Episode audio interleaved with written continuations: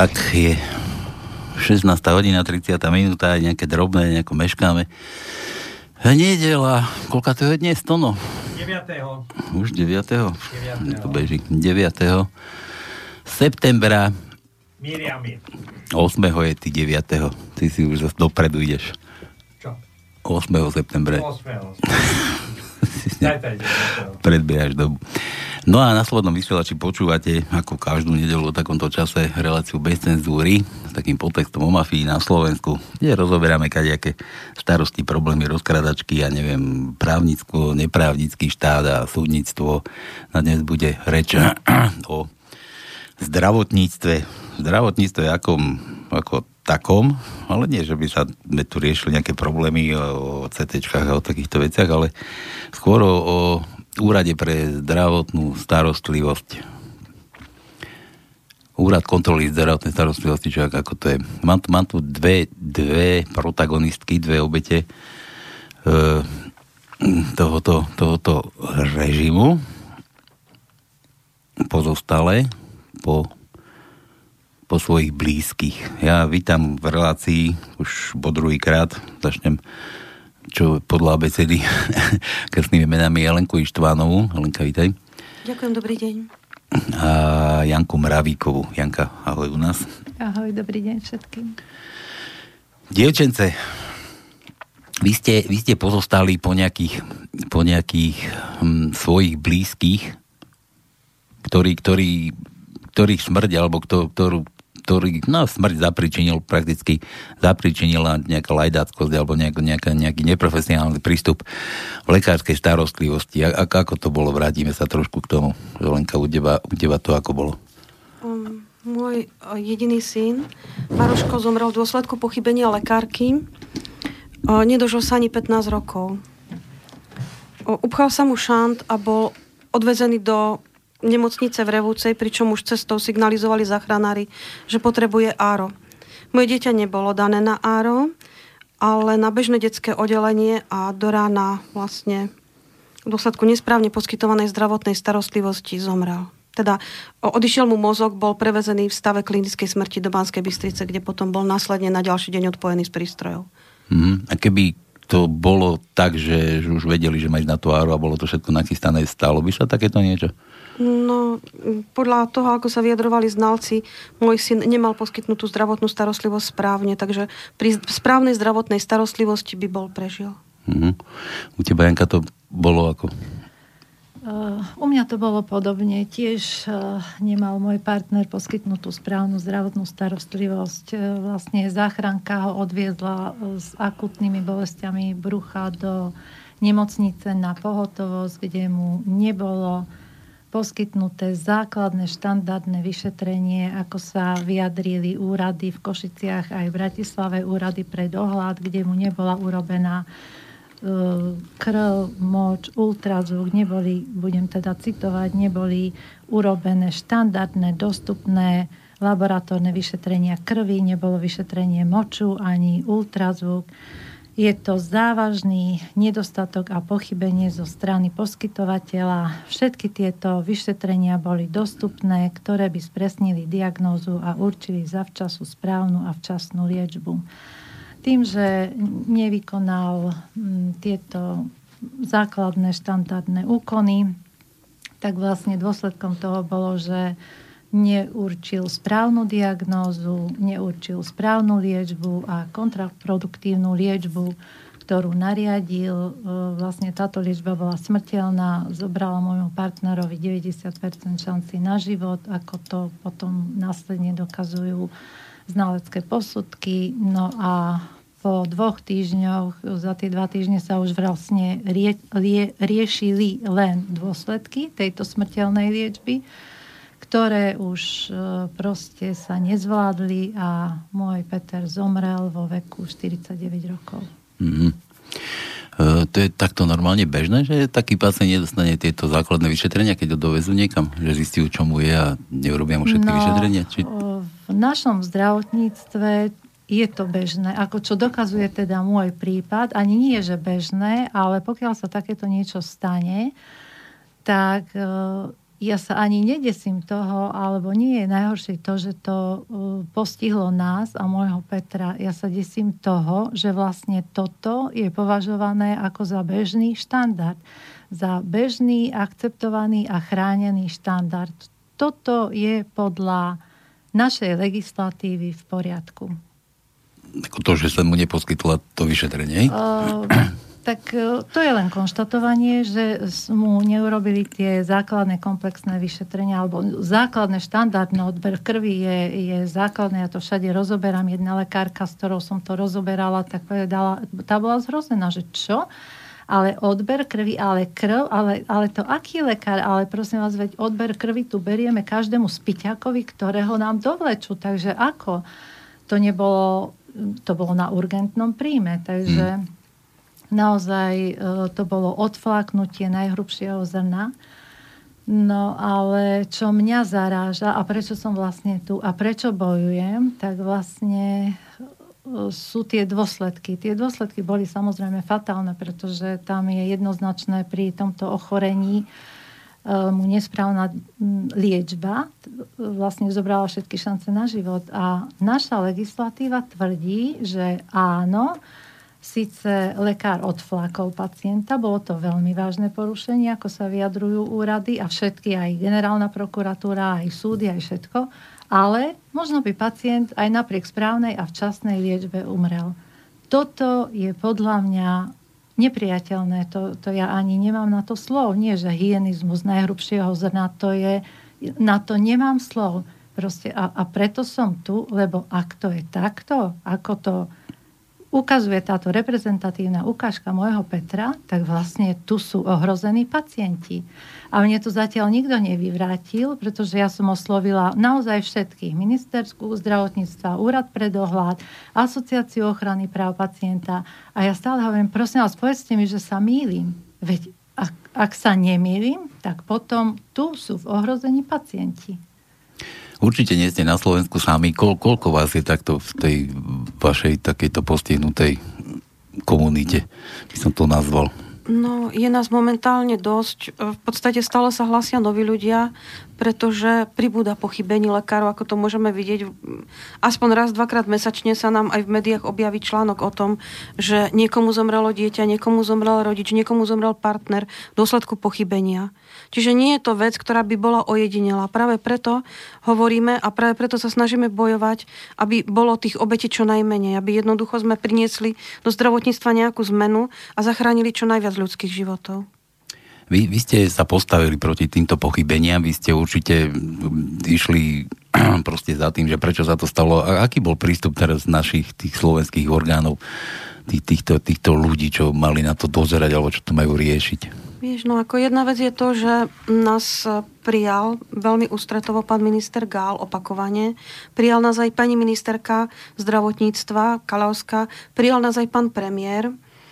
V tomto mesiaci sa máme stretnúť aj so zástupcami ministerstva vnútra, ale to všetko sú také iniciatívy, ktoré sú podľa mňa individuálne. Čiže mne tam chýba multirezortná spolupráca.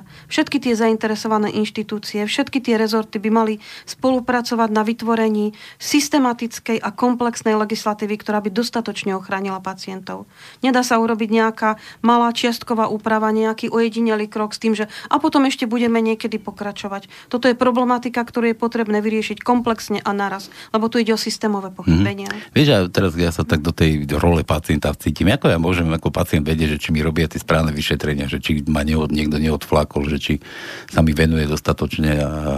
No, vieš, až keď sa vyzdravím, či ešte keď nezomriem a vyzdravím sa, hej, tak viem, že ma neodflákli. Asi keď nezomrieš, asi tak. Ja som veľmi smutná z toho, že neprišla dnes na toto stretnutie, do tejto besedy pani ministerka zdravotníctva, ktorá teda sa ospravedlnila, že je zanepráznená, ale hlavne, že neprišla pani Lévyová, ktorá teda zastupuje práva pacientov a ktorá by mohla práve v tomto smere povedať viac, lebo čítala som tam nejaké vyjadrenie v médiách, že pacient, keď ho vezú do nemocnice, mal by si teda overiť nejaký rebríček o takej úspešnosti alebo teda spoľahlivosti nemocnice. Ja si myslím, že to už je veľmi neskoro, keď ma vezú niekam do nemocnice si overovať a kam by ma inám aj odviezli, ak by teda som nechcela ísť do tej nemocnice. Nikam by ma neodviezli. Takže ako ja ako pacient si mám dávať pozor, kde ma zavezú, hej? No, asi tak. A vlastne neviem si predstaviť situáciu, že ti je zle, že by si začal teraz dúmať. Viete čo, neveste ma tu, táto nemocnica je dobrá v rebríčku, odveste ma tam. To sú to, aby bolo možné. Čiže ja si myslím, že riešením nie je zostaviť rebríček dobrých nemocníc a zlých, ale všetky nemocnice dostať na takú úroveň, že budú spoľahlivé. Ty tiež myslím, že by mali mať rovnaký štandard, že by nemali mať nejaké rozdiely. Existuje takýto rebríček, akože sú nemocnice, kde pochybia, tu sme mali nedávno nejaké prípady, že komu si tu miesto jednej nohy operovali druhú, ja neviem, zamenili krv napríklad a ďalšie pochybenia, že vlastne tých pochybení je veľmi veľa a jedna vec je to, že keď sa stane pochybenie, stať sa môže v každej profesii a každému, ale je to úplne iné, keď sa stane pochybenie kuchárke, tak na najvyš vyleje tú polievku a je iné, keď sa stane lekárovi, zdravotníkovi, ktorý už jednoducho nevie vrátiť ten život späť. Čiže tam by naozaj tá opatrnosť mala byť násobne vyššia a tá ochrana aj väčšia v zdravotníctve, ako treba v tej kuchyni. Mm-hmm. Vy ste plánovali založiť nejakú organizáciu, nejakú neziskovku, nejaké občianske združenie na ochranu práv týchto neviem, či pozostalých po tých obetiach týchto pochybení. V akom štádiu to zostalo? No, zostalo to v tom štádiu, že vlastne stále každý riešime tie svoje individuálne prípady a to nás veľmi vyčerpáva, vieš, lebo jedna vec je, že keď človek počuje o takom prípade alebo si prečíta, povie si, no stalo sa, ale my s tým žijeme deň za dňom. My musíme zápasiť s rôznymi problémami v rámci vyšetrovania tých prípadov a vôbec riešenia. Málo kto si uvedomí z tých, ktorí nás počúvajú, že síce máme legislatívu, ale obete pochybení lekárov sa stretávajú s rôznymi ťažkosťami, prekážkami. Ja by som to nazvala až sekundárnou retraumatizáciou zo strany inštitúcií, ktoré sú. Mne sa napríklad stalo, že prípad môjho dieťaťa uzavieral vyšetrovateľ 23. decembra po obede o 15:30. V situácii, že sme boli zosypaní, v situácii, že manžel vtedajší bol na PNK, že mne to neodporúčal lekár, aby som tam šla a vyšetrovateľ napriek nášmu nesúhlasu žiadali sme ešte dovyšetrovať niektoré veci, kde bola napríklad lekárka pár hodín počas nočnej služby a podobne, tak vyšetrovateľ to napriek tomu uzavrel. K tomu som sa chcel dostať, akože pochybenia určite uznal, potom uznali tie naše inštitúcie, nejaký ten úrad pre dohľad nad zdravotníckou lekárskou starostlivosťou. Ale aké to má peripetie, keď tebe sa takéto niečo stane a ty ideš bojovať s tými veternými mlynmi? Máš pocit, že ti akože niekto chce pomáhať, alebo ti tam hádže polená pod nohy a chráni si tie svoje záujmy, lebo ty, ten úrad pre na tú lekárskú dohľad na tú lekárskou starostlivosť určite sú tam zamestnaní lekári, ktorí zase boli spolužiaci. Vieš, my sme tu riešili také právnické problémy u nás má sudcovstvo, právnictvo, tam sú mamičky, synačikovia, tety, známi a preto to tak funguje, ako to funguje. Máš aj ty v tomto smere takýto pocit, že si jeden lekár druhého kryje? Ja takúto skúsenosť nemám.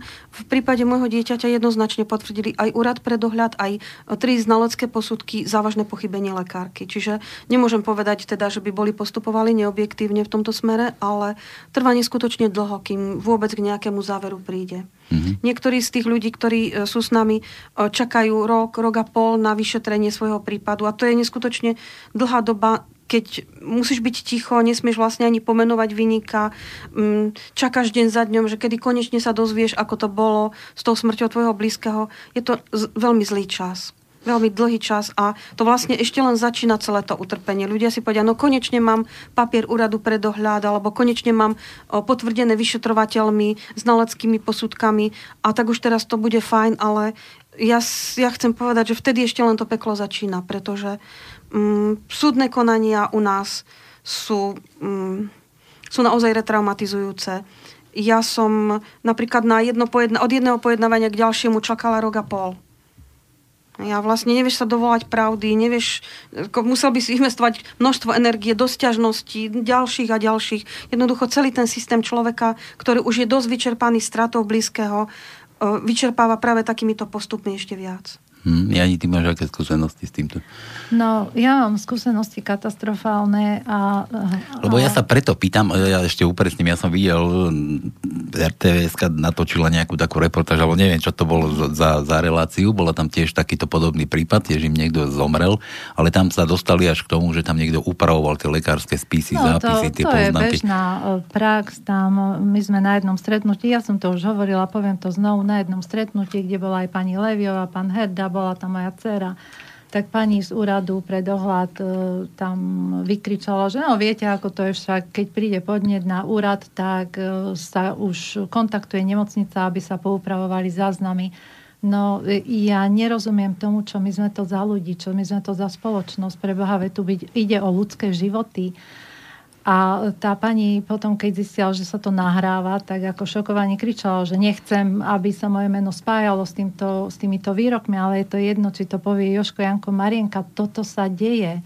A takisto sa deje vo všetkých, vlastne tí, ktorí nás majú chrániť, Asociácia ochrany práv pacientov, pani Lévyovú sme kontaktovali, pána Herdu z Občianskeho združenia Slovenský pacient, my sme naozaj kontaktovali všetkých. Sú to len také kozmetické úpravy, sú to len také súcitné pokývkávanie, ale nikto vám nepomôže. A ja v tejto súvislosti chcem hovoriť o tom, ja som bola u Martina Bavolára v konšpiračnom byte a bol tam doktor Lipták a vlastne tento pán doktor tvrdil, že je v poriadku, ak lekár robí chyby, lebo však každý robíme chyby.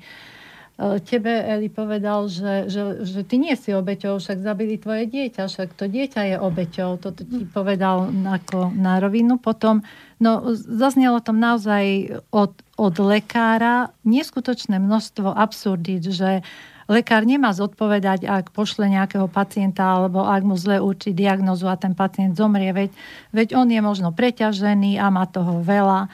A takéto veci a po relácii sa teda strhla veľká kritika na tohto pána doktora a s Martinom sme tam čítali SMS-ky, že kto je a kam ho máme poslať.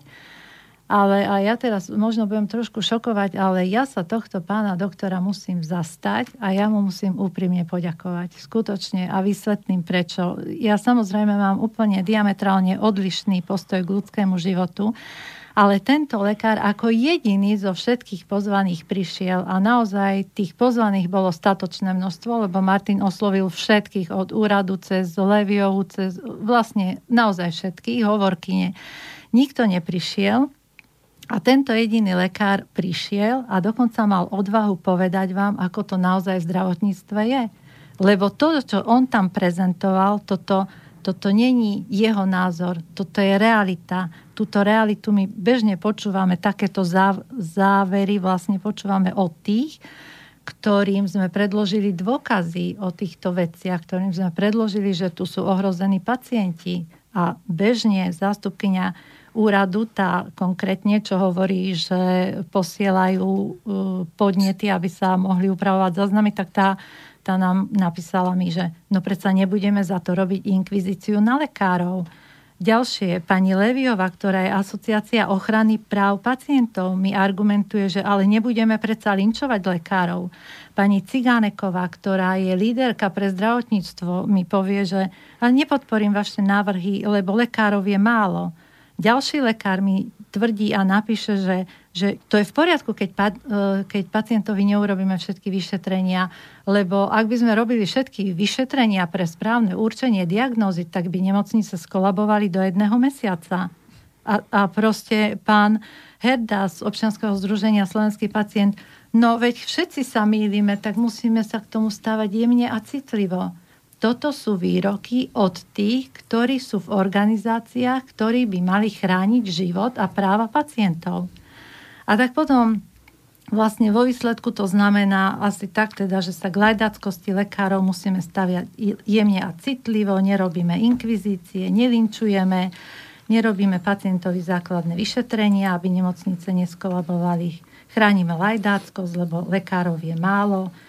V pohode vypneme alarmy Sebinkovi napríklad, následne fingujeme jeho prevoz ako živého dieťaťa a ono je už mŕtve. Ďalšie chlapčeka, ďalšieho preklistírujeme, 25-ročné dievča predávkujeme chemoterapiou, 15-ročnému chlapcovi nezavedieme stent, Tak toto vyzerá. Všetci sú mŕtvi a zbytočne mŕtvi. Ale toto je úplne v poriadku podľa našej legislatívy, podľa našich orgánov, ktorí by mali chrániť pacientov, tak toto je v poriadku, lebo každý robí chyby. A ja zase musím súhlasiť, lebo aj ja som napísala zlé číslo do objednávky, aj kuchár presolil polievku, som zistila, a upratovačka mi nevyniesla kvoš minule. Takže každý robíme chyby. A ďalej ako obete počúvame a oni nám píšu závery, tí vlastne, ktorí by mali chrániť život a práva pacientov, tak píšu nám, že a veď možno by zomrel aj pri správnej a včasnej liečbe. Tebe, Eli, napísali, veď to dieťa bolo postihnuté, veď to nemá takú hodnotu, veď to nemôžeš mať tak rada. To sú proste riaditeľ nemocnice, a veď to je len jeden prípad, to aj tak prehráte a zničíte si zdravie. My sa 6 rokov stretávam s týmto hyenizmom a žiadam zmenu. A žiadam vlastne týchto ľudí, aby prišli tieto svoje postoje teda vyjadriť verejne. Všetci zamietajú. Tak pokiaľ nemajú... A vlastne preto chcem poďakovať pánovi doktorovi Liptákovi, lebo naozaj on jediný prišiel a povedal vám pravdu. A teraz fakt neviem, či ho za to mám stávať na piedestal, že mal tú odvahu hovoriť o tejto realite, alebo ho naozaj odsúdiť za to, že už nemá ani štipku úcty k životu, keď nemá problém o tom verejne hovoriť a obhajovať to. Lebo ostatní majú aspoň toľko rozumu, že to nebudú vykrikovať verejne, lebo naozaj vedia, že by boli vystavení veľkej kritike.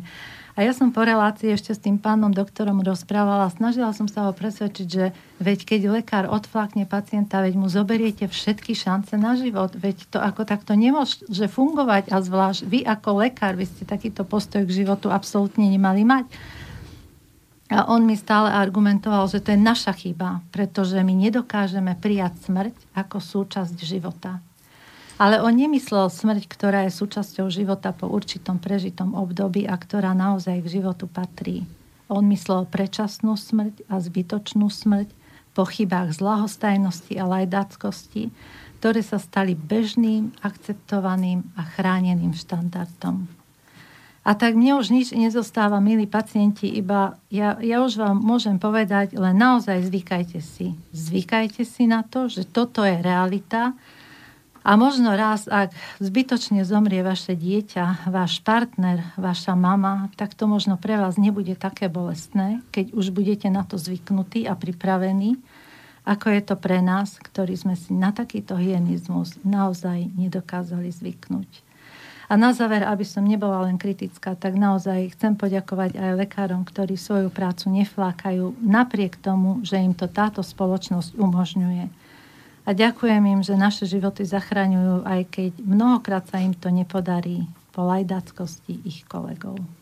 Ja iba dodám na upresnenie, že vy ste poslali aj pozvanie do dnešnej relácie pre nejakého zástupcu Ministerstva zdravotníctva.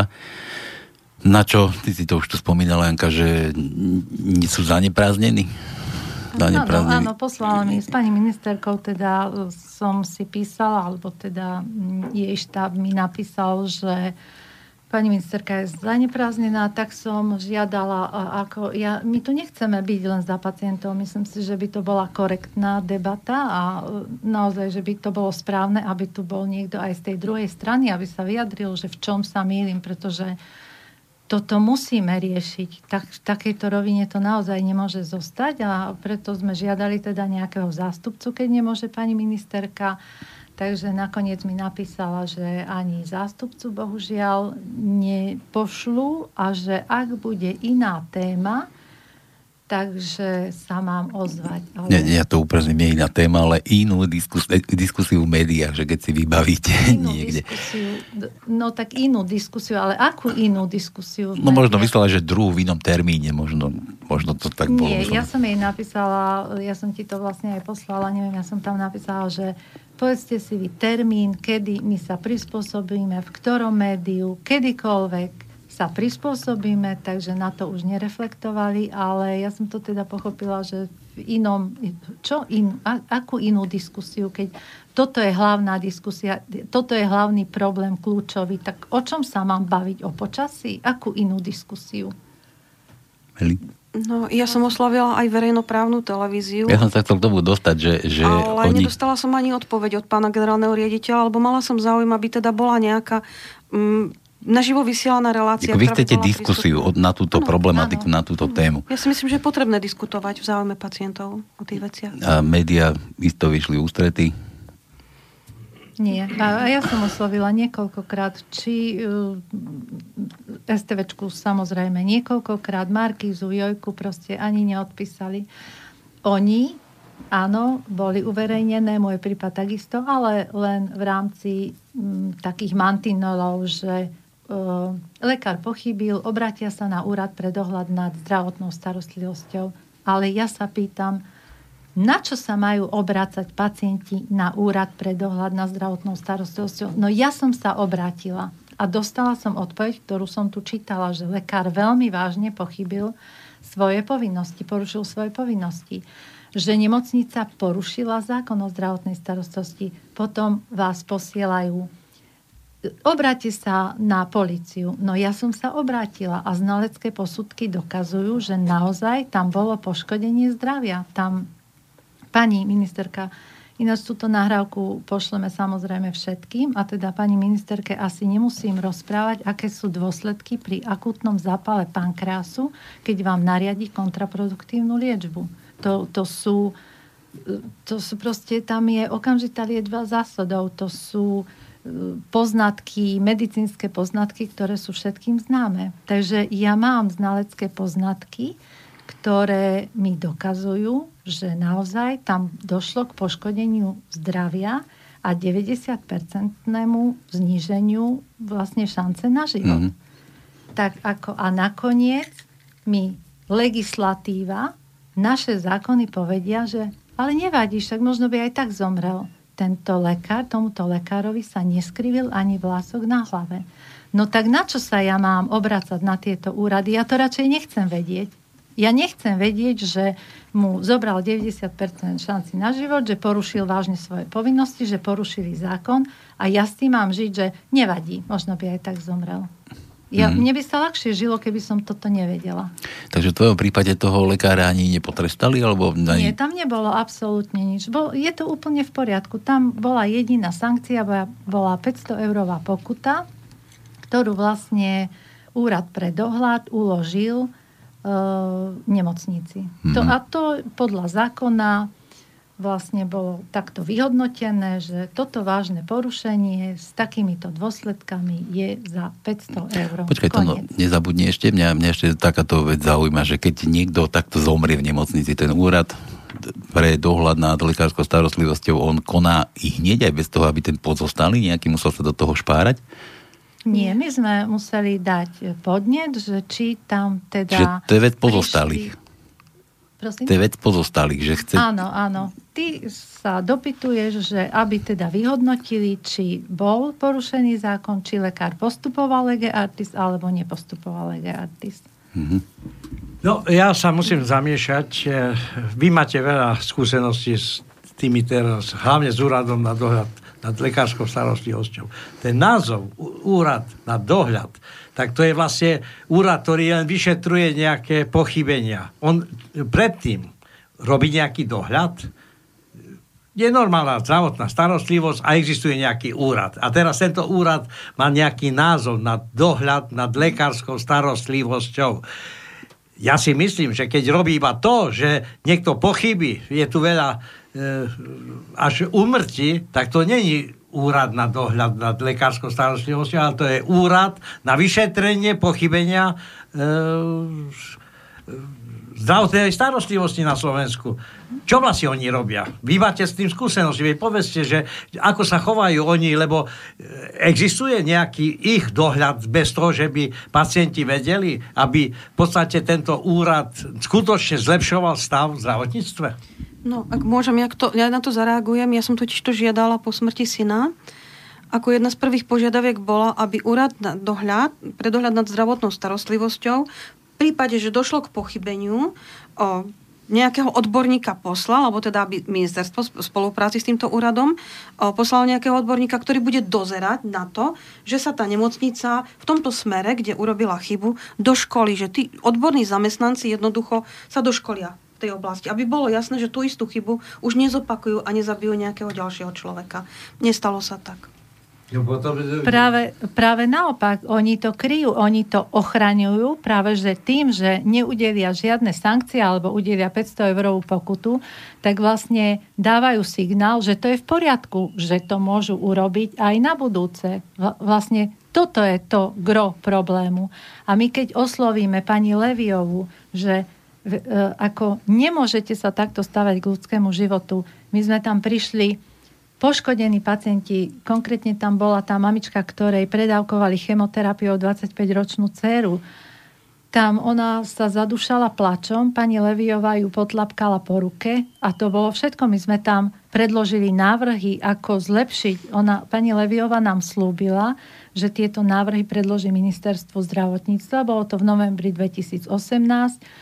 Takže doteraz ich nepredložila, doteraz ich nespracovala a keď jej ja píšem, už asi 6. list som jej napísala, ona sa prestane vyjadrovať. Toto je ich veľmi silná zbraň, že prestanú komunikovať, proste vás ignorujú. Ignorácia je veľmi účinná zbraň, ale ja chcem tu povedať pani Lévyovej, my tu nie sme školáčky, my tu nie sme nejaké 16-ročné dievčatá, ktorá vám skritizuje svetrik a vy sa so mnou nerozprávate. Vy ste prezidentka Asociácie ochrany práv pacientov. Vy predsa musíte reagovať na to, ak vám my dáme dôkazy, že tu ide o ohrozenie pacientov. Takže pani Lévyová, prosím vás, odpovedzte mi. Ja som dneska volala aj s tým pánom právnikom, ktorého ste tam mali. Povedal mi, že ste ukončili s ním spoluprácu, takže tie požiadavky, ktoré sme tam spísali, vlastne idú dostratená. Tam nestačí, že potlapkáte mamičku po ruke.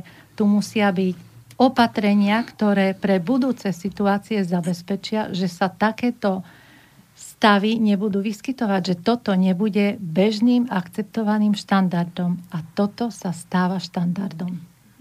A ja by som ešte rada zareagovala, lebo teda ďakujem za tú vašu otázku, pokladám to za veľmi dôležité. Nemocnica, teda lekárka v prípade môjho dieťaťa je pravoplatne odsúdená na úrovni Najvyššieho súdu. Nemocnica tiež v občianskoprávnom konaní bola uznaná vlastne vinnou a teda má platiť odškodnenie. A napriek tomu doteraz si nepriznali tú chybu, čiže si ju ani neuvedomili jasne. Ja si myslím, že prvým a základným krokom by malo byť zo strany inštitúcií, nielen Úradu pre dohľad, ale aj ministerstva a ďalších súvisiacich inštitúcií, že ten poskytovateľ zdravotnej starostlivosti si prizná chybu. Čiže tým pádom, že si ju uvedomí. Ak ja si chybu nepriznávam, tak ju ani nerozumiem a tým pádom ju môžem zopakovať znovu. Čiže tam si myslím, že by malo byť to miesto Úradu pre dohľad, aby naozaj ten poskytovateľ prišiel k tomu poznaniu, že áno, urobili sme chybu v tom a toto je naše stanovisko. Je nám ľúto, že sme takúto chybu urobili, nechceme ju opakovať. Ja už tu mám nejaké reakcie poslucháčov. Píše nám dokonca z Ameriky, píše. Asi zlato zrejme. Inak ho voláme v inej relácii, nemôžem tejto vážnej relácii. Nemám záujem obhajovať slovenské skorumpované zdravotníctvo, ale aj v USA ročne priemerne zomrie z dôvodu chýb zdravotníkov 250 000 až 440 000 pacientov. A že pokiaľ ide o argumenty advokátov, nezabúdajte, že záujmom advokáta nie je spravodlivosť, ale záujem, respektíve výhra jeho klienta. Čiže, ale vy ste sa zrejme nesúdili s nikým. Vy ste len žiadali ten úrad pre dohľad nad lekárskou zdravotnou vlastne. Totižto celý ten proces prebieha tak, že keď človek dá teda podnet úrad pre dohľad rieši, ale jeho stanovisko nie je záväzné pre súd. Čiže tam prebieha potom trestnoprávne konanie, v ktorom teda si vyšetrovateľ určí znalcov a tí znalci teda dávajú už od úradu pre dohľad nezávislé posudky. Preto som hovorila, že my sme mali vlastne stanovisko úradu pre dohľad aj 3 znalecké posudky. Na základe toho potom tam už zase ja ako obeť nemám miesto v tom procese, ale keď vyšetrovateľ preukáže, keď sa ukáže teda znaleckými posudkami pochybenie, tak prokurátor vlastne to rieši ďalej vo vzťahu k obžalovanému, teda tomu človeku už, ktorý pochybil. Takže tam ja ako rodič absolútne nemám možnosť vstúpiť do toho konania. Mm-hmm. Takže takto to chodí.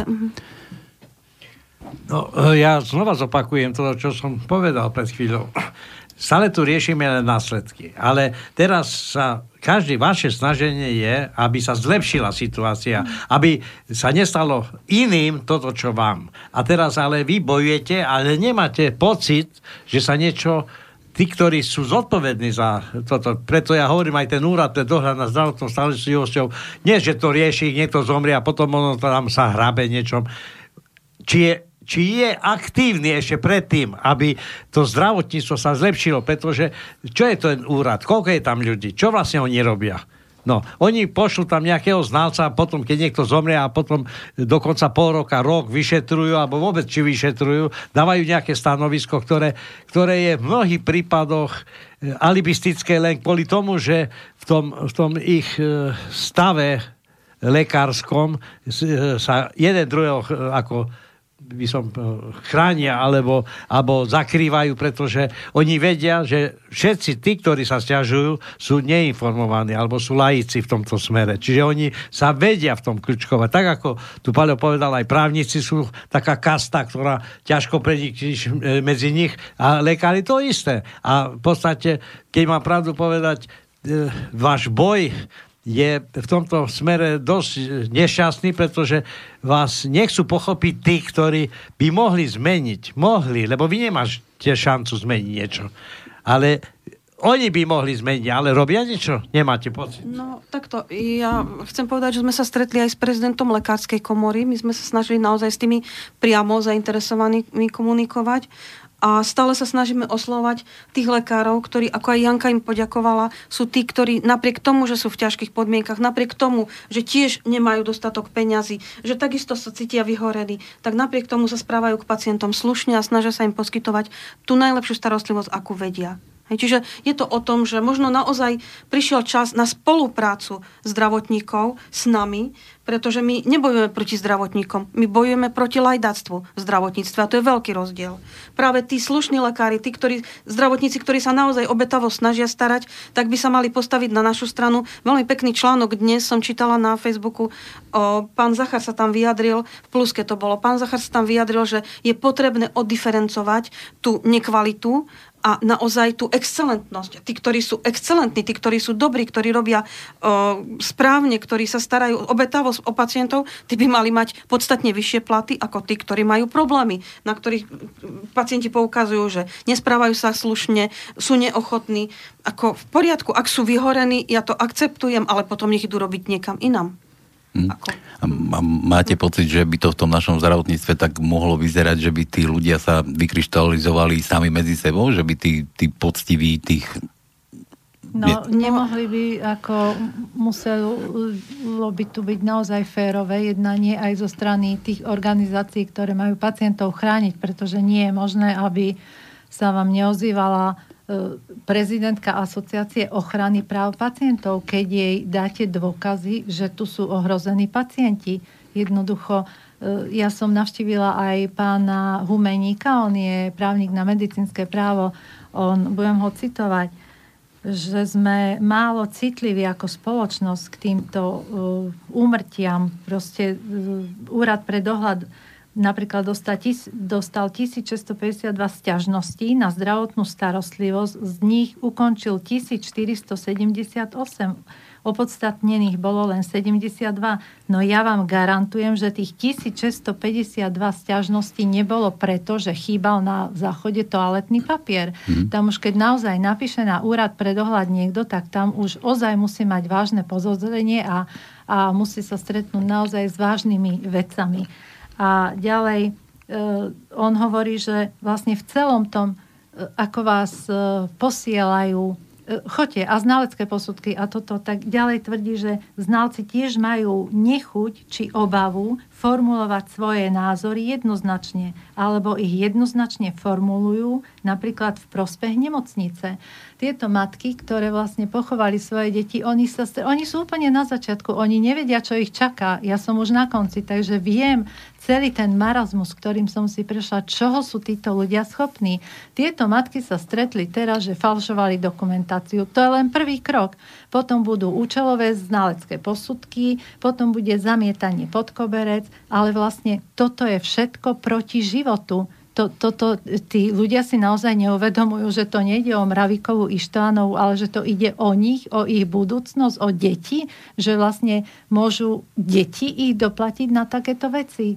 No málo Slovákov si to uvedomuje, že pokiaľ sa ich to netýka, tak nevenujú tomu takú dostatočnú pozornosť, ako treba zbyť, čo ste si to prežili a odskakali a zažili. Tu treba povedať, že tu v podstate nikto nechce, aby neexistovali nejaké, by som povedal, starosti alebo úmrtia z chorób, z infarktov, z rakoviny a tak ďalej, automobilové nešťastia, havárie a tak ďalej, kde sa nedá zachrániť ten život. Toto sa nedá vylúčiť. Ale tu ide o to, že keď niekto je v nejakom stave ohrozenia života, to je jedno akom, či má infarkt, alebo nevie, čo mu je. Takže tá prvotný kontakt medzi zdravotnou starostlivosťou a tým pacientom presne stanoví, čo mu je.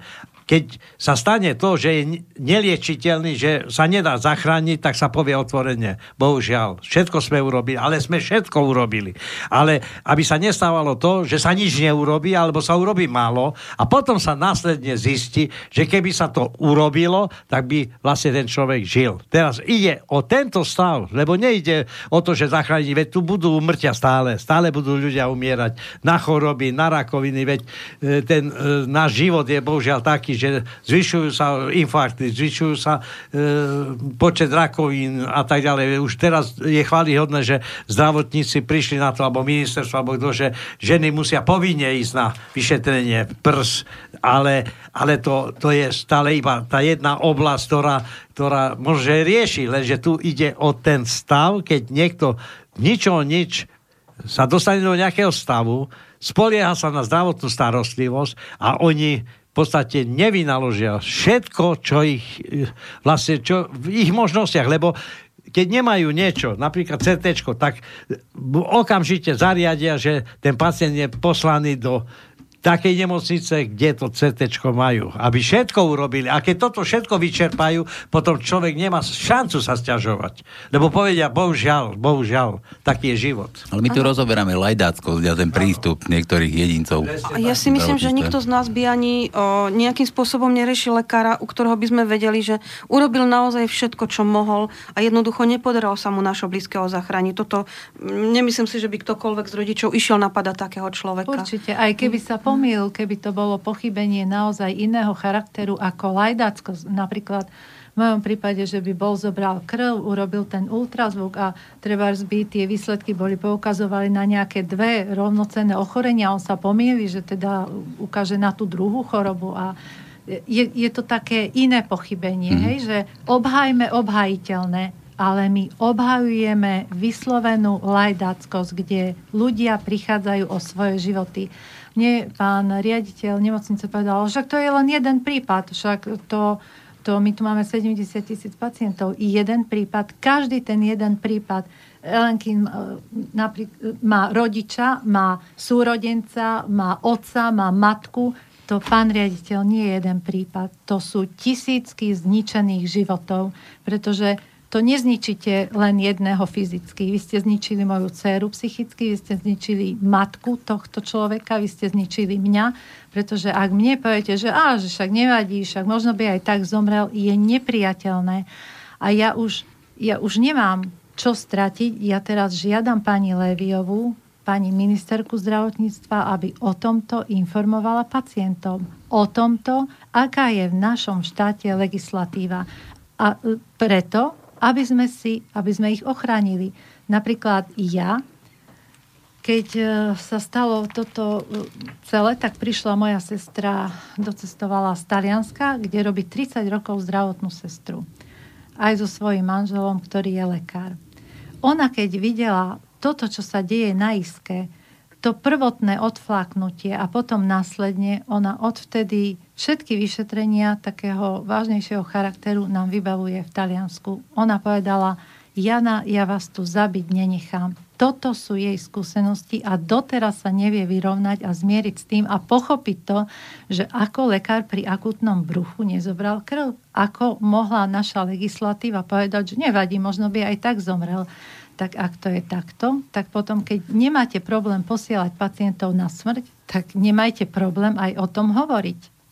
A inak už ste aj povedali, že by sme došli, keby sme museli všetky tieto vyšetrenia robiť všetkým pacientom. Pán doktor zo Žiaru nad Hronom, nebudem ho menovať, ale ak by pani ministerka zdravotníctva mala záujem, že ktorý lekár takto lieči a ohrozuje pacientov, tak ja jej to meno dám.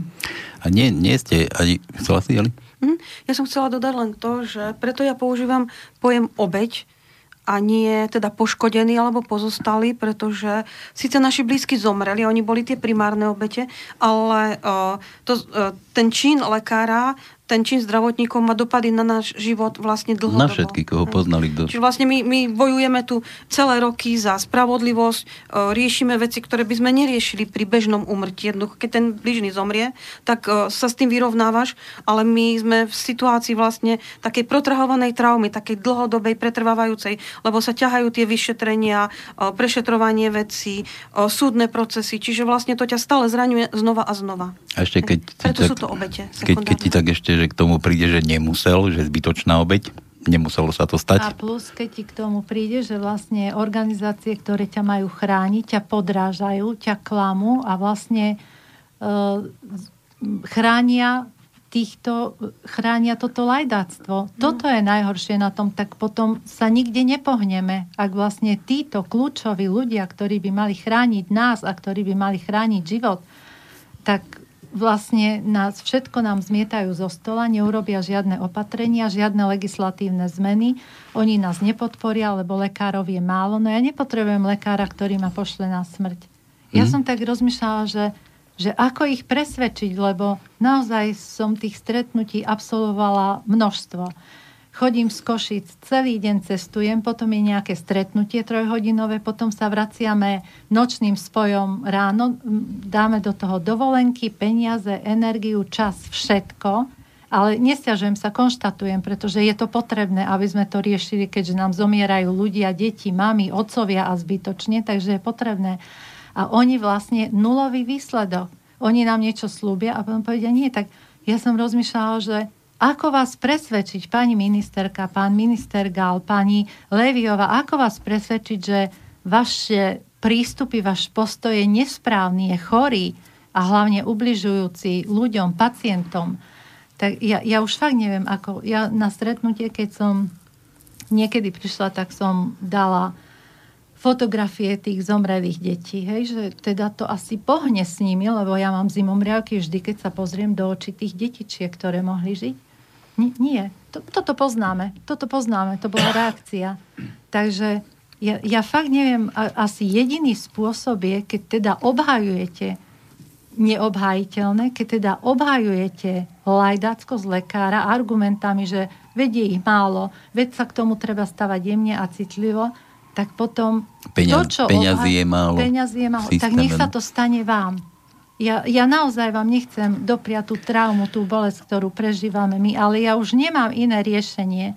Nech sa to stane vám a snáď potom pochopíte, keď budete nad hrobom svojho dieťaťa, tak potom snáď pochopíte, že však chyby sa stávajú. Alebo nad hrobom svojho manžela, tak povedzte svojmu dieťaťu, a však nevadí, však možno by aj tak zomrel. Mňa chlobúk dole inak, dámy, nad vašim jednaním a nad vašimi nervami, alebo také, lebo sa viem dokonale vžiť do tej situácie, že keby mi niekto blízky zomrie a teraz ty máš ešte v sebe nájsť tú sílu, že máš bojovať za to, že naozaj tam niekto pochybil a chodiť sa byť s tými veternými mlynmi, čo v tom systéme vôbec existujú, tak kde beriete tú sílu v sebe? Vieš, ja neviem, či je to sila. Lebo takto, ešte dokončím, že lebo ja si myslím, že vy ste tu spomínali, že je vás dosť, ale ja si myslím, že by ich bolo ešte možno viacej tých ľudí takých, ktorí nedokážu do toho vôbec rýpať, že sa naozaj, že sa zmieria, nevedia, kam sa majú obrátiť, čo majú vôbec, na koho sa sťažovať, alebo to vzdajú možno v tých začiatkoch, keď sú takto ubíjani. Máš pravdu, je to tak. Ja si nepamätám týždne po smrti syna, vôbec ich nepamätám. A to isté aj ďalšie maminky hovorí, že nepamätajú si prvé 3 mesiace a podobne. Hej. Čiže tam jednoducho nie je to celkom tak, že idem teraz len silou, idem s otrvačnosťou. Trauma. S otrvačnosťou jedna vec. Druhá vec je, že ja som po smrti syna, keď som začala bojovať, rozhodla som sa, že nenechám moje dieťa len tak zmiznúť ako nepotrebnú smeť, alebo ako pán doktor tak povedal, však vytrhnúť list a hodiť do koša. A stretla som ľudí, ktorí mi teda pomáhali, ktorí mi dávali informácie, ktorí hovorili, viete, mne sa to stalo, ale nemal som odvahu bojovať, nemala som síl a mám teraz, žijem s pocitom viny a mám pocit, že toto je taký jeden krok pre môjho blízkeho, keď vám toto poviem, keď vám takto dám informáciu, keď vlastne množstvo takých ľudí som našla, čiže jednoducho, ja som si vtedy uvedomila, že každý z nás zažíva stratu v živote. Aj tie straty sú rôzne, ale veľmi veľa z nás zažilo stratu blízkeho. A mnohí majú pochybnosť, či ten ich blízky musel už vtedy zomrieť. Či možno by nebolo bojovať za to. Len je to ťažké, pretože keď nemáš peniaze, keď nemáš podporu, keď nemáš vlastne nič v tej situácii, je to ťažké. No, ja musím súhlasiť s Elenkou, presne tie isté pocity. Jednoducho nenechám zmiznúť môjho Petra len tak, že však možno by aj tak zomrel. Toto si nemôžete dovoliť, či k môjmu Petrovi, či k hociakému inému pacientovi. Takže to je jedna vec, taká láska k Petrovi a láska k tomu človeku. Druhá vec je, že napríklad moja vyšetrovateľka, ktorá zmietala všetko zo stola, klamala a neviem čo, tak ona hovorí, že aj mne sa toto stalo, aj mne zomrel takto blízky a neriešila som to takto. No práve preto, že ste to neriešili takto, tak zomrel môj Peter. A práve preto, že táto spoločnosť to nerieši, tak zomrel Maroško, zomrel Sebinko, pretože dovolíme, my to dovolíme, práve preto zomierajú. A ja keby som to neriešila, ja keby som tu nebola a nebojovala preto, tak ja som spolu zodpovedná za všetky tieto úmrtia, tak ako ste spolu zodpovední vy, ktorí chránite lajdáckosť a ktorí toto neriešite, pretože to dovolujete. Ja sa divím, že vôbec tak laďackosti dochádza, pretože viete, lekári majú nejakú ten Hipokratov sľub, čo skladajú, že musia proste venovať tomu pacientovi aj to posledné, alebo že by ho mali z niečoho dostať, a keď niekto odflinká už len tie základné vyšetrenia, ako nám píše aj Janka, asi z Galanty zrejme, že aj našej Dianke neboli pri príjme spravené základné vyšetrenia. Pochybenie nemocnice v Galante dokázal aj Úrad na zdravotnú starostlivosť. Som jedna z mamičiek, ktorá bojuje za Elenkou a Jankou, takže asi sa poznáte. Asi počúva, takže nie je to ojedinele, že by niekam si prišla, lekári by ti nevenovali takú pozornosť, ako by mali, že by mali vôbec zistiť, čo ti vôbec je. A tak ešte taký dodatok, ja nedávno rok, dva som bol s jedným tiež ako s našim mladým u doktora, ktorý mal len slepé črevo, ale keď som videl tú byrokraciu a vôbec ten lekársky prístup, boli sme už na tom novom urgente v Banskej Bystrici, tak hádam asi na 4 vyšetreniach sme boli a jeden možno doktor sa mu dotkol toho brucha, že by ho išiel skúmať. Ostatní nič nerobili, len sedeli za počítačom, len furt tam niečo ťukali do klavesnice, ale nikto ho ani nepozeral. Len možno len ten ultrazvuk, možno, že ten mu tam, čo mu to ozaj brucho šúchal, ale vieš, taký zvláštny prístup celého toho vyšetrenia. No lebo oni vedia, že nemocnica má chápadla, ona ich vyseká, ona mne, právnička nemocnice, hneď na začiatku povedala, to prehráte a zničíte si zdravie. Oni to vedia. Oni vlastne, to je organizovaný zločin. To ide jedno cez druhé, ruka v ruke, to proste tam nemáte šancu. Pokiaľ o tom nehovoríte, tam nemáte šancu. A ja ešte poviem jednu veľmi bolestnú udalosť. Ja teda po tej nesprávnej liečbe, po tom prvom lekárovi, ktorý mu nariadil smrteľnú liečbu, tak tam došlo k 2/3 odumretiu pankreasu a jedinou záchranou bola operácia. A vlastne tam mala byť odstranené, mali byť tie odumreté časti a bola tam jedna časť, ktorá bola ešte zdravá. A ja som si na pitevnej správe prečítala, že časť zlazy odstranená, prítomná hlava pankreasu. Ale veď hlava bola odumretá úplne na začiatku. Prečo ste mu odstránili zdravú časť, ktorá mu dávala ešte šancu na život? Nebudeme sa k tomu vyjadrovať. Ale prečo sa k tomu nevyjadrite? Veď vy ste ho Úrad pre dohľad mi napísal, že nebudeme sa k tomu vyjadrovať, lebo ste neuviedli nové skutočnosti. Ale ja som vám uviedla také nové skutočnosti, že ste ho týmto de facto zabili, keď ste vy mu odstránili jedinú zdravú časť, ktorá mu... Pýtam sa vyšetrovateľky, prečo ste mu odstránili zdravú časť? Ja riešim len prvé 3 dni. Neriešila len prvé 3 dni, riešila aj isku, aj operáciu, aj všetko. Pýtam sa, napísala som list do nemocnice, konkrétne tomu lekárovi. Dostala som odpoveď od nemocnice. Nebudeme sa k tomu vyjadrovať, lebo riešila to polícia a ona to uzavrela ako správne.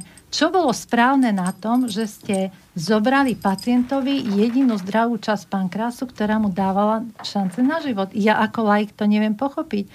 A ja som myslela, že to nechám tak, ale nenechám to tak. Budem sa pýtať ďalej, až kým mi nepoviete, prečo ste mu zobrali zdravú časť. A jedinú odpoveď, ktorú mám, aby som teda ten hyenizmus ešte počiarkla, čoho sú oni schopní, tak mi vyšetrovateľka povedala, že no veď ja som volala do nemocnice s prednostom a on povedal, že to už len tak sme ho dali na operáciu, to už len tak, aby sme sa pozreli, čo tam je. Vy ste pacienta, ktorý bol na prístrojoch, len tak operovali, aby ste sa pozreli, čo tam je. Veď ste predsa mali CTčko, aby ste sa pozreli a na základe toho ste ho operovali. Veď ste videli na CTčku, čo tam je. Ale potom i znali postupov, povedali, že veď za tieto operácie sú veľmi dobré peniaze. Takže preto ste ho operovali. Takže možno aj za tými úmrtiami vašich blízkych môžu byť aj peniaze, keď sa tak zoberie, že v podstate to z toho aj vyplýva. Že... No ja by som toto ako, ja už neviem, či to nebol aj zámer, vieš, že proste, lebo je veľkou výhodou, keď pacient zomrie, lebo tam už musíš 100% dokazovať, tam vyšetrovateľka povie, nikto neobviní lekára z úmrtia, lebo tam vždy je nejaké percentuálne riziko toho ochorenia a toho úmrtia. Mm-hmm. Takže nikto neobviní. Takže ja pred 6 rokmi však, ja by som sa bála také niečo povedať, že či to nebol aj zámer. Keď ja som sa stretla s takou aroganciou a s takým hyenizmom, čo sa týka pacientov, že to nie je za čiarou. To je tak ďaleko za čiarou, že to sa nedá pomenovať. Ja sa vrátim ešte k tej tvojej skúsenosti, ako si hovoril. Lebo ja si myslím, že máme veľa dobrých a láskavých zdravotníkov. Ja naozaj by som mohla ich menovať, len asi by som im nepomohla, keby som ich menovala. Ale naozaj sú medzi nimi takých, ktorí si hlboko vážim ako ľudí. A chcem povedať, že zrejme ten výber, ktorý robíme do profesie lekára a ďalších zdravotníkov, nie je dobrý. Lebo ja si nemyslím, že zdravotník, lekár by mal mať samé jednotky, že by mal mať vynikajúci prospech, ale že by mal byť empatický a ľudský. Takže možno by sme mali prehodnotiť tie svoje kritériá, akých chceme mať lekárov. Či chceme mať takých, ktorí budú mať miestnosť obvešanú diplomami a budú mať tituly pred menom, za menom, neviem kde všade a budú sa k nám správať ako k listom vytrhnutým a zahodeným do koša, však jeden život hore dole. Alebo či budeme mať ľudí, ktorí naozaj budú ľudskí, láskaví a budú nás vidieť, keď v tej nemocnici budeme. Ja ešte k tomu doznám to, že vlastne tá kasta lekárskeho povolania vyplýva aj z toho, že existujú nejaké rodiny, kde sú lekári, mama, otec a nič iné nevidia, len aby deti pokračovali ich v tomto. A či sú schopní, alebo nie sú schopní, či sú ľudskí, či majú na to, aby to skutočne tí lekári boli.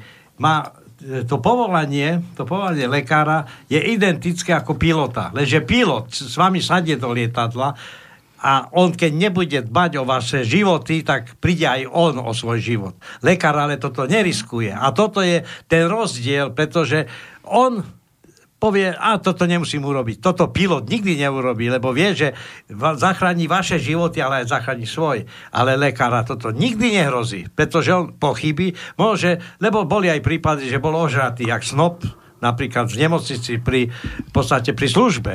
To znamená, že ako taký človek, okrem toho, že je takýto nezodpovedný, je skutočne aj ľudský. Pri výbere tých lekárov, keď končia na tých lekárskych fakultách, skutočne tí, ktorí skončia tie lekárske fakulty, sú skutočne ľudia, ktorí majú ten cit pre toho človeka druhého? No to je závažná otázka. Ja si myslím, že popri tých ľudských kvalitách lekárov zohráva aj postoj spoločnosti, hlavne tej časti, ktorá by teda, ako Janka to opakovane hovorí, mala nejakým spôsobom riadiť to zdravotníctvo. Preca nie je v poriadku, ak poslanec, mám teraz na mysli pani Cigánikovú, verejne schvaľuje nejaké pochybenia, bagatelizuje pochybenia. Ona sa vyjadrovala, že lekári falšujú dokumentáciu, lebo oni sú unavení. Prosím vás, kto falšuje dokumentáciu kvôli tomu, že je unavený?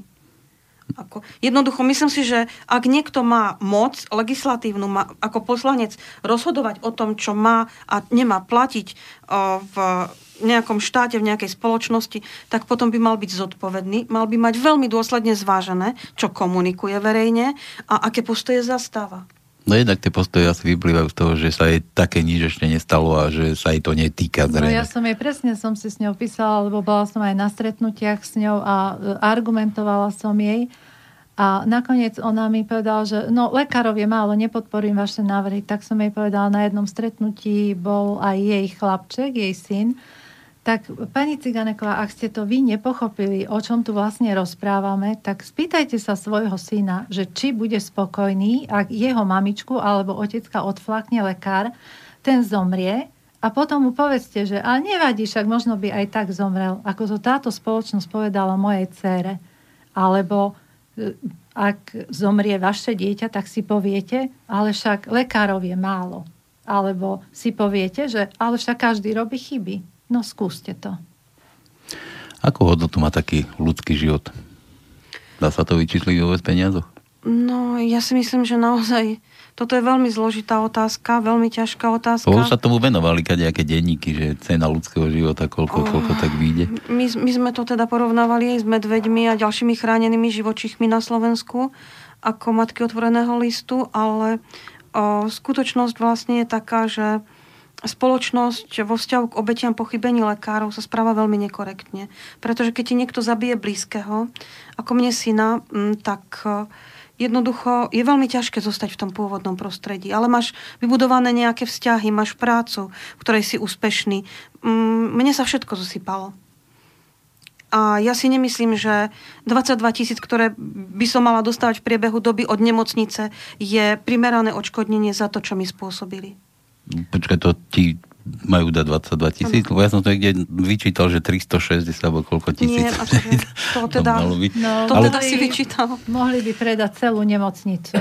Ako nenahradí, nevykompenzuje. My nechceme peniaze. My chceme šance pre svojich najdrahších a žiť s nimi. Nech si nechajú peniaze, nech vrátia šance našim najdrahším. Áno, vlastne verejnosť veľmi niekedy má veľké také lakomé oči a myslí si, že kto vie, aké milióny teda dostávajú tí, ktorým zabili deti, čo teda vôbec nie je pravda. Mne sa stalo, že vlastne ešte v situácii, keď sa začalo len vyšetrovať smrť môjho dieťaťa, tak ja som o tom napísala potom aj blog, ako sa nabaliť na smrti svojho mŕtvého dieťaťa, tak pani vykladala v obchode, že ako my sa ideme nabaliť. Ako ja v tej situácii som nevládala ani dýchať a napísala som v tom blogu, že ak chce, pokojne nech príde, aj poradím, ako sa môže obohatiť ona, že stačí, keď si dá zabiť dieťa v nemocnici Revúcej a úplne spokojne sa môže obohacovať a že ja chcem len jediné, nech mne moje dieťa vrátia živé a ona nech sa obohacuje sama. Dievky, ja som sa vás pýtal, že či máte nejakú organizáciu, či ste niekde organizovaní, ste hovorili, že nie, že každý to robíte v podstate sami za seba, ale v jednom takom balíku. Neplánujete v budúcnosti niečo také, že... Lebo mne to akože nejde do hlavy. Keby sa také niečo stalo, ja by som, neviem, či by som najskôr trúchlil, potom rozmýšľal nad tým nejakým riešením, či by som dokázal vôbec písať nejaký taký dokument o tom, že sa niekam idem sťažovať, s niekým súdiť, naťahovať sa, ja neviem, možno... No, práve to som sa snažila vysvetliť, že to nie je jednoduché, pretože žijeme svoje problémy, vlastne dopadajú na nás všetky tie veci. Musíme zbierať energiu na bežný život, aby sme fungovali ďalej, máme deti, máme prácu, máme vlastne všetko možné, čiže to musí fungovať. Popri tom musíme vlastne dávať energiu do riešenia takéhoto prípadu, od vyšetrovania, cez súdny spor. Je to veľmi veľa. Je to veľmi vyčerpávajúce. Čiže neviem o nikom, kto by z nás sa dokázal teraz tomu venovať tak, že a urobím tú organizáciu, to by si vyžadovalo veľmi veľa času a energie. A zvlášť, keď sú, veď tu sú organizácie, ktoré majú chrániť pacientov a zvlášť, keď tieto organizácie sú proti ochrane pacientov. Toto je na tomto najbolestnejšie a to zraňuje o mnoho viac, ako my môžeme založiť organizáciu. A táto mafia, ktorá je združená, ktorá je proti pacientom, vlastne nás zmetie. Tak ako zmetie jednotlivca, tak zmetie aj našu organizáciu. Takže tam neviem, ja vôbec neviem, že kde sa pohnúť, ako sa pohnúť, aby naozaj nedochádzalo k takýmto. Dobre, vieš, lebo tie naše systémové orgány a takéto, oni len komunikujú väčšinou s tými, ja neviem, mimovládnymi organizáciami a takýmito nejakými oficiálitkami. No a vy, keď tam prídete ako ženy, ktoré ste pozostali po takýchto úmrtiach, že vás príjmu normálne do tých svojich kancelárií? Jednajú s vami normálne? Prídu, poklipkajú. Zatiaľ teda naozaj musím povedať, že ako prvý nám vyšiel v ústretí pán minister Gál, ktorý sa prejavil ľudský, hlboko ľudský, a teda on aj urobil tú prvú zmenu a veľmi zásadnú, a to aj napriek tomu, že tam bol veľký lobbying proti lekárskych, zdravotníckych inštitúcií, aby sa teda nestalo trestným falšovanie dokumentácie. Svoj názor si na to urobte, vážení posluchači, sami. Či naozaj chcete, aby vám lekár mal možnosť beztrestne falšovať dokumentáciu. Čiže ja to pokladám za jeden veľký krok. Ďalšie kroky... To ste ako vybojovali, že už ano, je to trestné. To už je trestné. Nebolo to teraz? Nie, nebolo. Pohode. Do 1. augusta nebolo. Čiže tam sme mali aj konkrétny prípad, kedy zomrela jednej maminke dcéra jediná a pán doktor si sfalšoval dokumentáciu, zistilo sa to, ale vyšetrovateľ uviedol, že nie je to trestný čin, pretože nie je trestné falšovať dokumentáciu. Teraz už je, chvála Bohu, trestným činom. Takisto pani ministerka urobila tam nejaké zmeny, čo sa týka zdravotníctva, čo sa týka interných auditov a podobne v zariadeniach, ale to všetko je ešte málo, pretože v situácii vyšetrovania, napríklad teraz chceme jednať na tom ministerstve vnútra, v situácii vyšetrovania takýchto prípadov sa naraža doslova na systémové týranie. Ja vlastne ani nechápem, že OK, tak je to veľmi dobre, čo sa urobilo, že tá dokumentácia sa nebude falšovať, ale... Ona bude, ale už bude to trestné. Bude to trestné, no ale ak máš aj dokumentáciu, že naozaj lekár pochybil, máš aj výsledok, že naozaj poškodil zdravie pacienta a zobral mu šance na život. A výsledkom je, že ak ty máš ochorenie, že vlastne riziko úmrtia pri danom ochorení sa vyviní sa tým rizikom úmrtia, tak potom na čo je to všetko? Na čo je celé toto divadlo? Lebo keď ty máš rakovinu, tá mamička, ktorá bola s nami na tom stretnutí, tak prišla, plakala tam, aha, pozrite, úrad pred dohľadmi potvrdil, že naozaj predávkovali chemoterapiou, aha, ale polícia mi povedala, že to pôjde dostratená. Pretože tam bola tam rakovina a proste tam rakovina sa spája možno s 10-20%, takže oni záver vyhodnotia, že áno, bolo poškodenie, ale možno by aj tak zomrel, takže je to v poriadku. Ja som myslela, že naozaj to nechám tak, ale oslovili ma mnohí takíto ľudia, ktorí prišli o svojich pacientov, o svojich blízkych, a stretla som sa s jedným pánom, ktorý prišiel o svoju manželku a on mi hovorí, že no, tak tam si ju pohadzovali, mala rakovinu a tak. A ja som mu povedala, ako dopadne. Že viete, tam nepochodíte, lebo tam sa to riziko úmrtnosti vlastne vyviní sa nemocnica aj lekár. A on tam 2 hodiny, chlapiska jak hora, 2 hodiny tam plakal a on mi začal zrazu sa tak šokovane pozrel, že nie, toto nie je možné, to takto nemôže fungovať. Ale áno, to takto funguje. Toto je môj prípad, reprezentatívna ukážka. Tam ako doktor Humeník sa vyjadril, že už flagrantnejší prípad ani nemôžete mať. Takže toto je naša legislatíva. Mm-hmm. Chcel som sa ešte dostať také veci, že vy sa niečo bojujete. Ty si tu spomínala, že už bude trestné niekde upravovať zdravotnú dokumentáciu. Je to už trestné. A to bol váš jeden z tých bodov. Že aké máte ďalšie tie body toho, čo by ste chceli akože dosiahnuť?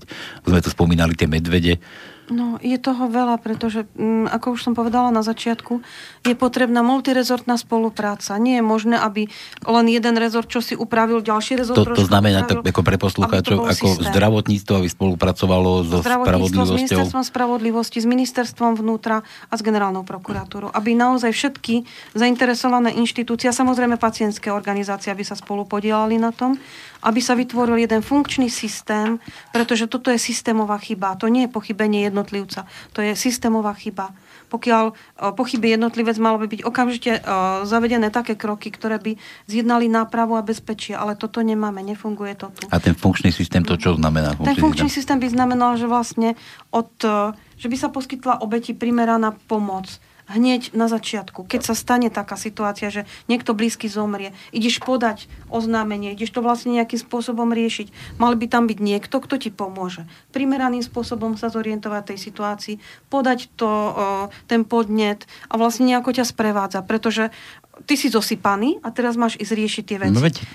S úradom pre dohľad máš im tam posielať podnet, máš si zohnať tú dokumentáciu od nemocnice, čo teda pre mnohých je tiež problémom, že čakajú a vlastne dlhodobo sa k nej nevedia dostať. A bez dokumentácie ťažko niečo zdokumentuješ, že musíš podať trestné oznámenie a vlastne ani si nepamätáš presne čo a ako. Tam je veľkým problémom a práve toto. A toto máte spísané v nejakom takom balíku, že toto ste tam... No, my sme oslovili pána premiéra s tým, že sme tam spísali nejaké veci. Dali sme petíciu s tým, spísali sme tam body, ktoré je potrebné vlastne nejakým spôsobom riešiť.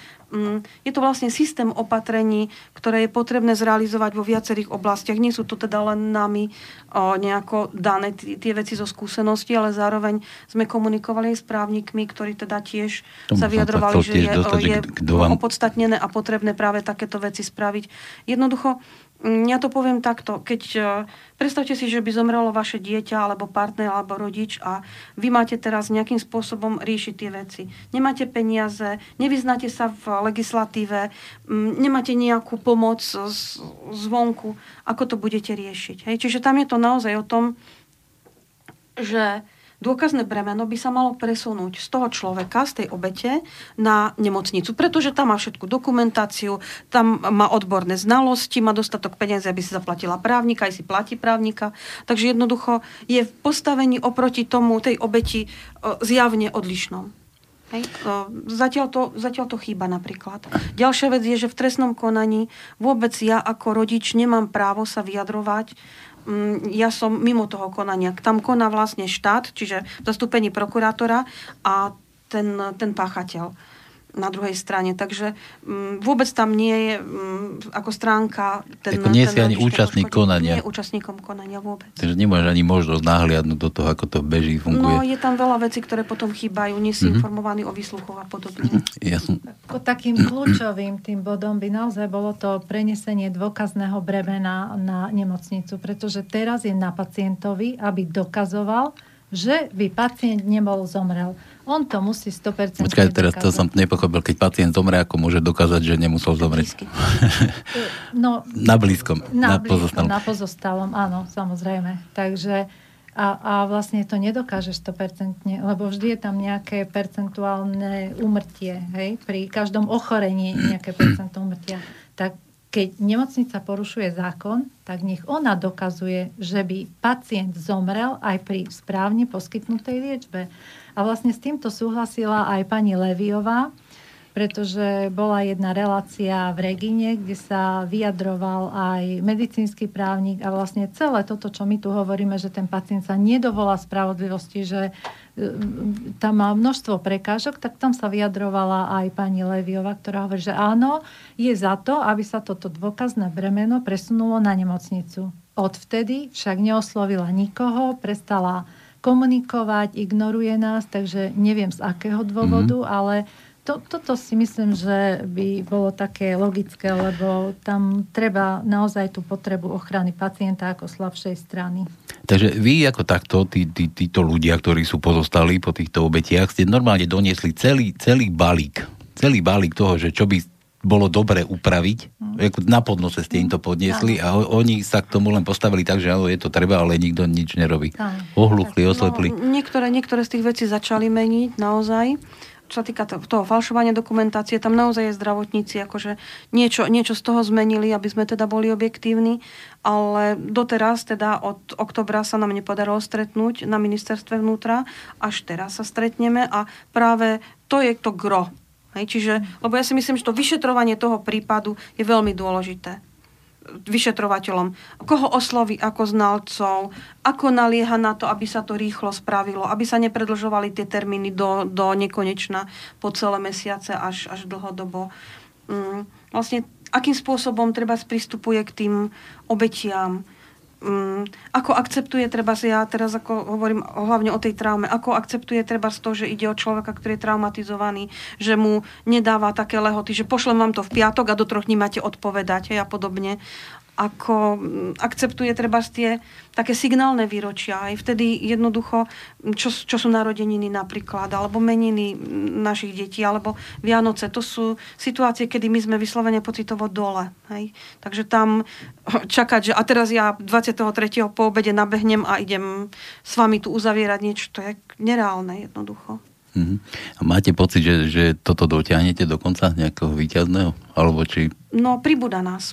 Vlastne je to o tom, že v súčasnosti je už viac vlastne ako 50 ľudí, ktorí teda, z ktorých niektorí sa nejako neprezentujú verejnosti, ktorí bojujú za to, aby teda sa dostalo spravodlivosti ich blízkym po smrti a domnievajú sa, že došlo k pochybeniu lekárov. A vlastne naozaj každý mesiac sa objavujú nové a nové prípady, čo teda myslím si, že je možno aj takým argumentom pre tých, ktorí sú kompetentní, že je potrebné konať. A čím sa oni takto zaoberajú, keď nemajú čas na takéto veci vaše? No, to nie je otázka pre vás, to taká rečnícka. Opäť a možno nám o tom porozpráva, alebo teraz by sme chceli osloviť aj STVčku, aby naozaj nám dala priestor o tomto hovoriť, pretože je to veľmi vážna téma a treba o tom hovoriť, pretože ak nebudeme o tom hovoriť, tak nemôže dôjsť k žiadnej zmene. Toto sa bude iba zhoršovať. Takže uvidíme a zase, ak nám dáte priestor tu v Slobodnom vysielači, môžeme po nejakých mesiacoch prísť, ako zareagovala ministerka, pani Lévyová a všetkých, ktorých oslovíme opäť. Víš, no ja ešte k tomu dodám, že sa ozývajú aj niektorí lekári sami s tým, že jedna pani doktorka napísala aj blog, že hanbiť sa za to, že som lekárka. Ja, ozývajú sa zdravotné sestry, ktoré same povedajú. Nehanbiť sa sama za seba, len za to, že... nie za seba, vlastne za tú situáciu, ktorá je. Pretože si uvedomuje, že asi nie je férové kryť tých lajdákov. Ozývajú sa zdravotné sestry, ktoré same píšu, že ale ja už sama nevládzem s tým žiť na tom oddelení, keď vidím, ako sa správajú k tým pacientom a hlavne k takým, ktorí sú bezmocní, slabí, starí, nevedia sa brániť, práve k tým najviac. Hej? Takže ako staviame na tom, že pridávajú sa k nám tí ľudskí lekári, tí ľudskí zdravotníci a jednoducho, keď budeme stať spoločne, lebo to nie je náš boj jedných proti druhým, keď budeme stať spoločne a bojovať za zmenu, tak myslím, že k tomu zmysluplnému nejakému riešeniu dôjdeme. Ináč aj pán doktor Lipták vtedy v tej relácii hovoril, že my sa musíme spojiť, pacienti a lekári, ale spojiť sa, ja si myslím, že áno, má pravdu, ale spojiť sa za ochranu života a nie za ochranu lajdáctva. Toto je podstatné. Takže sám doktor takto k tomu pristúpil. Áno, ale on skôr myslel tú ochranu lajdáctva. Bohužiaľ. Nedá mi sa neopýtať, že keď už takto teda viete, čo chcete a teraz tých ľudí pribúda, kde majú možnosť sa na vás niekde obrátiť, na niekam, kde by vás našli, alebo tak, že ako vám dajú vedieť, alebo ako sa to dozvedia, že takéto niečo už existuje, že už sú tu takéto obete, teda pozostali po obetiach. Existuje viacero stránok, taká tá naša klasická pôvodná stránka, ktorú Kajka Očkovská vedie, obete zdravotníkov, ľudia, ktorí nemlčia. A to je ako nejaká oficiálna stránka? Že... Je to stránka na Facebooku, na ktorú sa môže kontaktovať. Takisto je tam stránka jednej z mamičiek Bojujem za Jakubka. Môžu sa kontaktovať cez môj blog. Mnohí ma kontaktujú cez blog. Mám blog otvorene v Pravde, takže aj tam sa ozývajú. Tam sú aj rady vlastne, ako postupovať v prípade, že dôjde k pochybeniu, čo by som mal urobiť, čo by som nemal urobiť. Opakovane som to písala v blogoch, takže možno taká prvá pomoc. Že? Ja som možno poprosila poslucháčov, aby poslali túto reláciu ďalej, aby naozaj aspoň týmto spôsobom pacienti vedeli, že ako sa naša spoločnosť chová vlastne k nám postihnutým, k pacientom, lebo neviem, koľko, okolo 6 000 poslucháčov je na Slobodnom vysielači, ale treba, aby to vedelo 6 miliónov. Aby naozaj sme dali šancu tým pacientom, ak sa stretnú s lajdackosťou, aby robili, čo sa dá, aby kričali, aby si svoje práva vykričali, pretože si zachránia život. Lebo potom, ak naozaj im ten lekár poškodí, tak už nie je návratu. Máme iba jedinú šancu žiť, takže musia urobiť všetko preto, ak budú vidieť, že naozaj ten lekár to lajda. Ja ešte doplním, že sme aj petíciu rozbehli, takže môžu nám ju aj podpísať, pokiaľ budú mať záujem poslucháči. A takisto v mojom blogu nájdete blog pod názvom Tretí a posledný otvorený list premiérovi. A tam sú tie základné požiadavky spísané. Sú tam aj príbehy našich detí, tých prvých 6 vlastne, ktoré sme mamičky začínali. Potom sa to postupne rozrastalo o ďalšie a vlastne ich príbehy sú potom priebežne v mojom blogu uverejňované aj s fotografiami. Tak to mi napadlo, si spomínala, že tretí a posledný otvorený list premiérovi, to akože prvýkrát nič, druhýkrát nič, tretíkrát už? Alebo... Prvé 2 otvorené listy som písala ešte bývalému premiérovi, pánovi Ficovi, a písala som ich sama. Potom som vlastne zistila, že pokiaľ hovorím iba o príbehu mňa a môjho dieťaťa, tak si mnohí ľudia povedia, ach Bože, jeden prípad. Až keď videli, že teda to vôbec nie je jeden prípad, že je tam 6 mamičiek a čítali tie prípady, tie príbehy, tak niektorým došlo, že to nie je jeden prípad, ale tá hrôza je vlastne ďaleko, ďaleko širšia pod povrchom. A potom pribudali tie prípady a ľudia sa začali ozývať a nejak sa to tak rozbehlo potom. Ale mnoho ani nevyjde na verejnosť, pretože ja keď som rozprávala s pánom doktorom Humeníkom, on hovorí, že obdivujem, že to takto riešite rokuce, pretože ľudia prídu, naozaj sú naštvaní a budú bojovať, ale postupne odpadávajú, nevydržia ten tlak tých inštitúcií, ktoré vlastne im majú pomáhať. Naozaj tam ustať, to je naozaj riadna fuška. No, ako to je pravda, čo hovorí Janka. Ako najstarší prípad medzi našimi mamičkami je pani Anna, ktorá bojuje od roku 1994 za spravodlivosť, hoci jej manžel preukázane zomrel v dôsledku pochybenia lekára a má niekoľko rozsudkov Ústavného súdu Slovenskej republiky a dokonca má aj rozsudok Medzinárodného súdu, že došlo k porušeniu jej práv. Napriek tomu do dnešného dňa nemá uzavretý ten prípad. Potrebovala financie v situácii, keď zostala sama s 2 maličkými deťmi, 9-ročnou dcérkou a 4-ročným postihnutým synom. A s dlhom na dom teda, keďže manžel zomrel v situácii, že si kúpili dom. Čiže nikoho to netrápilo. Dodnes vlastne nemá tie peniaze, hoci mali slúžiť na to, aby teda primerane zajistila svoje deti vtedy. Takže urob si názor, či nám pomáha spoločnosť primerane. No určite, my to tu poznáme, ako nám pomáha celá spoločnosť Slovenska. Len sa tomu bráni, aby sa o tom vedelo. Ešte ma zaujíma taká tá vec, si spomínala si petíciu. Koľko ľudí vám to už podpísalo? Neviem, nepozerala som to posledné 3 mesiace, pretože boli tam problémy s načítaním hlasov, tak sme sa aj snažili kontaktovať tých vlastne, ktorí tú petíciu nejakým spôsobom organizujú.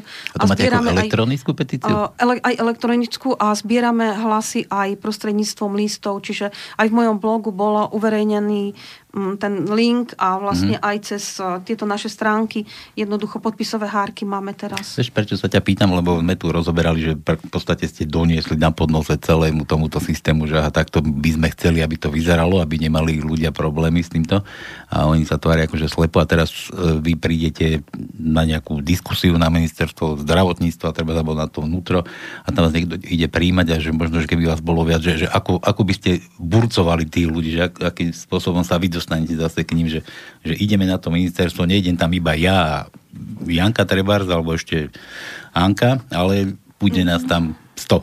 200. No, bežne chodí tých 20-25, pretože tie priestory na ministerstve sú obmedzené, sú limitované. A zase sú ľudia, ktorí ani nie sú nejako, nemajú odvahu ísť na verejnosť, komunikovať. Skôr len tak ako sprostredkovanie cez nás komunikujú. Sú ľudia, ktorí zase ako sú príliš akční, čiže ja si myslím, že nie je vhodné brať tam ľudí, ktorí treba idú veľmi do emócií a potom vlastne ťažko sa naruší taký konštruktívny dialog. Čiže aj to zvažujeme, poviem úprimne, ako...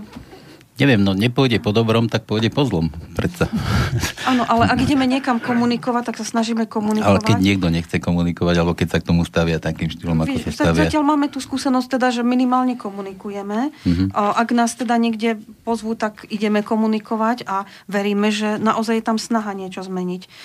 Samozrejme čakáme potom nejaký čas, či tá snaha bola pretavená do skutkov. Sľúbil nám pán premiér, že sa zasadí o zmenu, tak na toto napríklad v súčasnosti čakáme a určite pokiaľ by teda nedošlo k nejakej zmene, budeme ďalej konať vo veci.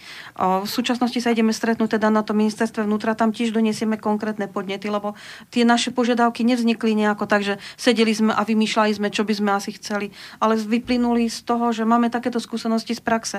Toto všetko sa stalo nám, my sme to zažili a nechceme, aby to zažívali tí ďalší ľudia, ktorí môže dôjsť k pochybeniu, ale aby mali už ľahšiu cestu, aby jednoducho sa ľahšie domohli spravodlivosti, aby to bolo férové. A riešili sme to v podstate aj s právnikmi, ktorí majú s týmto skúsenosti, takže nám poskytli rady a vlastne spoločne sme predložili tie návrhy, ktoré vlastne zatiaľ idú dostratená. Tiež, lebo ja čo za tú dobu, čo takto v slobodnom vysielači som, tak vidím, že po dobrom to naozaj akože nemá žiadnu šancu. Tie ľudia, čo sú pri tých báloch, tí sami neodídu, tí sa akože tých postov nevzdajú.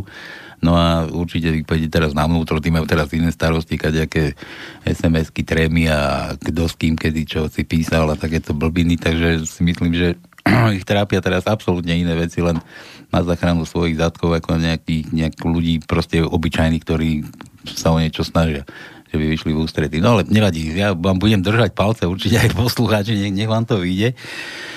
Dievčence, blížime sa k záveru, také nejaké posledné optimistické slova. Dosť tak pesimisticky sme to tu dnes poňali. Ale ani nie pesimisticky, veď podarilo sa. Niečo sa podarilo a tam sa ešte aj zadarí. Eli. Uvažujem nad tým, aké optimistické slova. No, ty ten blog píšeš, ja som to čítal, ty tam nádherné myšlenky akože mávaš, úplne úžasné. Ja som vlastne chcela povedať to, že pre vás, ktorí to počujete, alebo to niekde prečítate v médiách, je to okamih, chvíľa, ale my ten príbeh žijeme ho po celý život. Ja už nikdy nebudem s mojim synom. No, ja súhlasím s Elenkou. Naozaj to aj keď niekto si myslí, že dostane odškodné, naozaj sa nikdy tešiť nebude. Naozaj nevezme odškodné a nepôjde na Sejšeli sa tešiť. Nikdy sa tešiť nebude, keďže nemá toho svojho blízkeho. To je jedna vec.